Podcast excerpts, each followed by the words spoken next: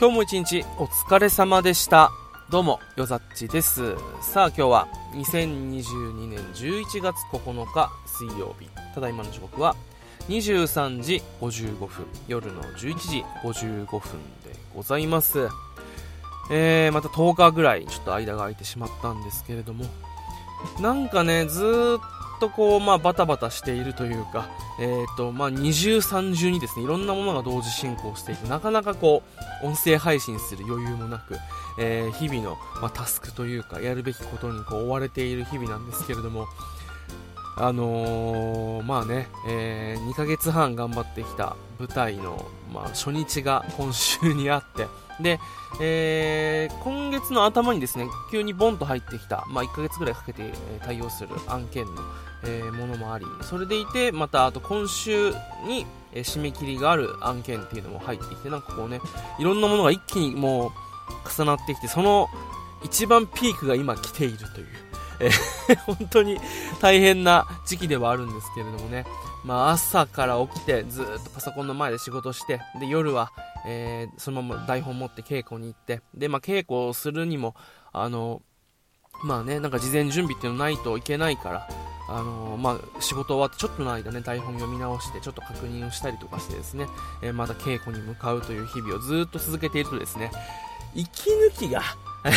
なかなかできないということでね、なんかこう、ちょっと、最近このポッドキャストといいますか、ボイスブログはですね、まあ、自分の、まあ、近況とかそういったなんかこう、日々のね、えつらつらとした雑談を喋ることにはなってしまうんですけれどもね、こういうのが大事よ。本当に。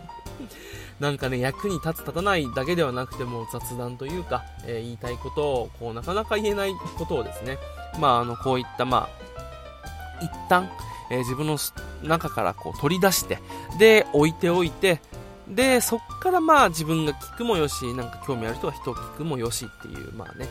まあ、そんな感じで、まあ、ちょっと今日も自由に喋らせてもらうんですけれども、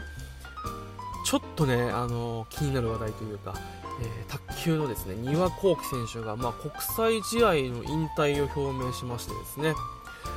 うんまああのちょっと、えー、卓球してない知らない人からすると分かりにくいかもしれないんですけど選手としての引退ではなくて、まあ、国際試合の引退っていうことなので、まあ、あの日本代表とかねそういった形でこう、えー、世界の大会に出るっていうものも引退して、え今後活動の拠点はまあ日本にえ日本国内のみという形になるということでですね、あの、まあ、T リーグとかね、あの卓球のプロリーグもあるし、まあ、全日本選手権とかもあるので、そういった、まあ、国内の大会っていうのに参加していくとは思うんですけれども、まあでも、えー、国際大会からもう退くということで、ちょっとね、僕の、まあ、知っていた卓球、僕がやっていた頃の卓球の、えー、天才とかスターたちがどんどんどんどんこう、第一線からちょっとずつ離れていくのを見るとなんだか少し寂しい気持ちになりますね。まああのー、水谷選手、まあ、レジェンド水谷と、えー、今現日本のエース張本選手が、まあ、フューチャーされがちですけれども本当にこの丹羽選手っていうのもまああのー、水谷選手とかいなかったら本当一時代は気づいたんじゃないかっていうぐらい、まああのものすごい選手でしてまあ、国際大会とかでもね、あのー、実況の、えあの、海外の実況の人がもう、後期にはって言って、こう、もう、名前を連呼して大好きなぐらい、こう、世界的にはあの、後期にはで、こう、あの、一つの、まあ、なんて言うんだろう。まあ、それを言えばもう世界で伝わるぐらい、まあ、世界的にも有名な選手で、で、またプレースタイルもね、結構まあ魅力的と言いますか、あのー、本当にもうライジング、まあ、バウンド直後に打つような、えー、カウンターだったり高速卓球と思ったらちょっとね、もう、あの、切れ味鋭いカットブロックとか、とりあえず本当にもう、なんだろう、単純に速さ、え強さっていうものだけじゃなくて、こうなんか魅力的なプレーをする、見せるプレーをするっていう意味でね、すごくまあ、あのー、素敵な、まあ単純に強いだけではなくて、あの、花のある選手だったんですよね。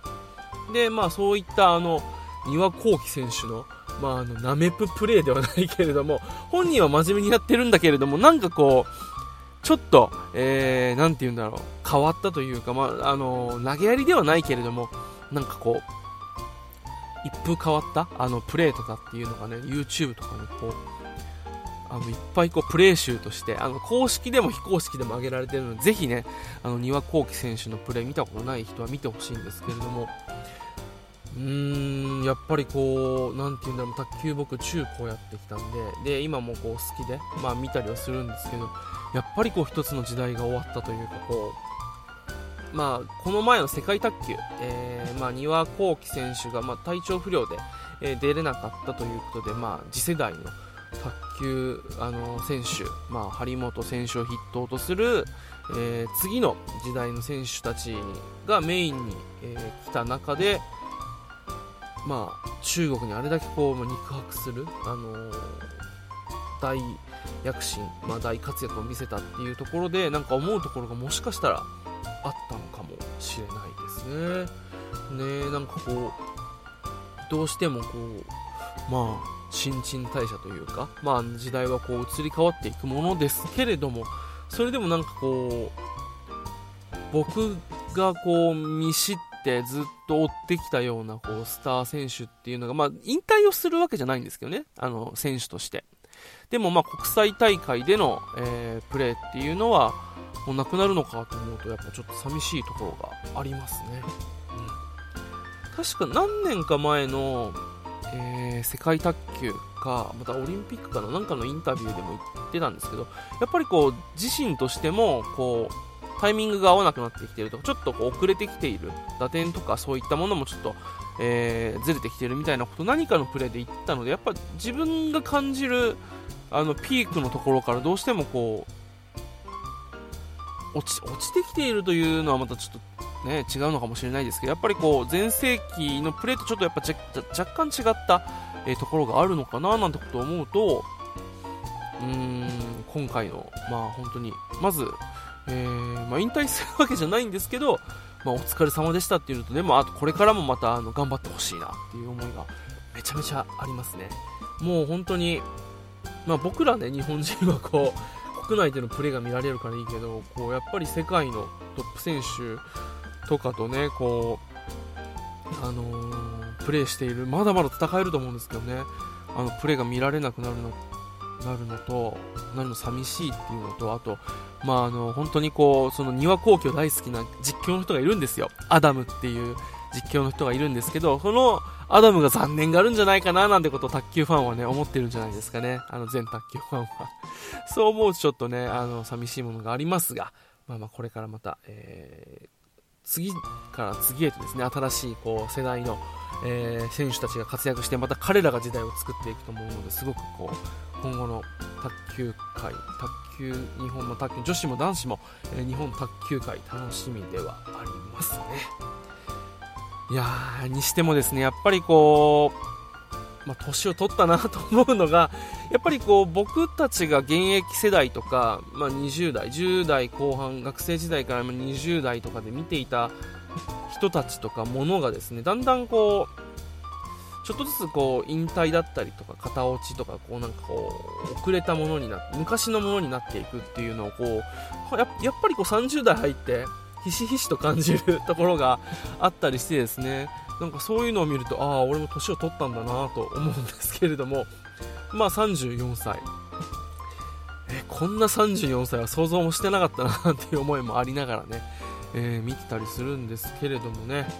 まあいろいろと、えー、思うところはありながら、えー、去るものもあれば新たに、えまた、え生まれるものもあるわけでなんかそういったねあのー、て言うんですかねあのー、去っていったものとかあと終わっていったものに固執するのもいけないんだななんていうことをなんかこう嫌おうなしに思い知らされるというか かそんな感じがしております。いやーにしてもですね本当にこう何て言うんだろうな。寂しくはありますね。まあでもねまあ全体としてはこうどんどんどんどんこうやっぱりねあの新しくなっていってこう楽しくなっていくっていうことがあるわけなのでここはねまあちょっともう立派なおじさんではあるんですけれども。なんかね、あのー、若い者に負けんぞっていうちょっと踏ん張る気持ちとでもやっぱりこう若い人たちが今こう時代をこう作っていくというか走っていくのでその人たちに教えを請うようななんかそんな姿勢もね、えー、忘れずに楽しんでいきたいななんてこと思ったりしますね。はい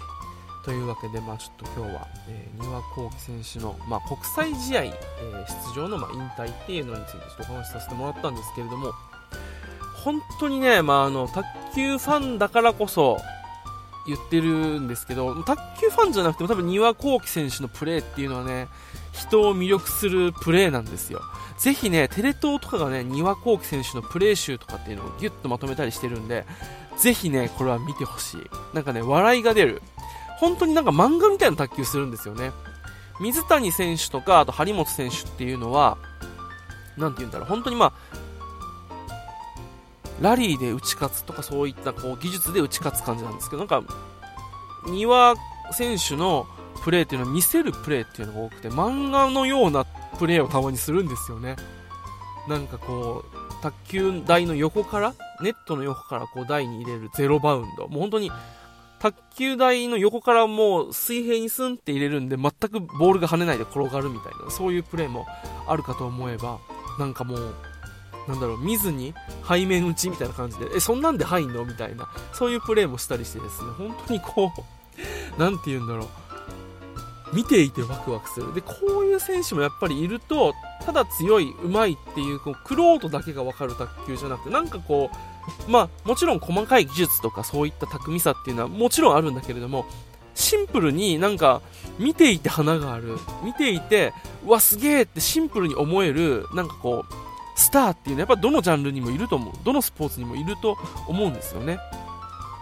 っていう意味でもねこう丹羽選手の、え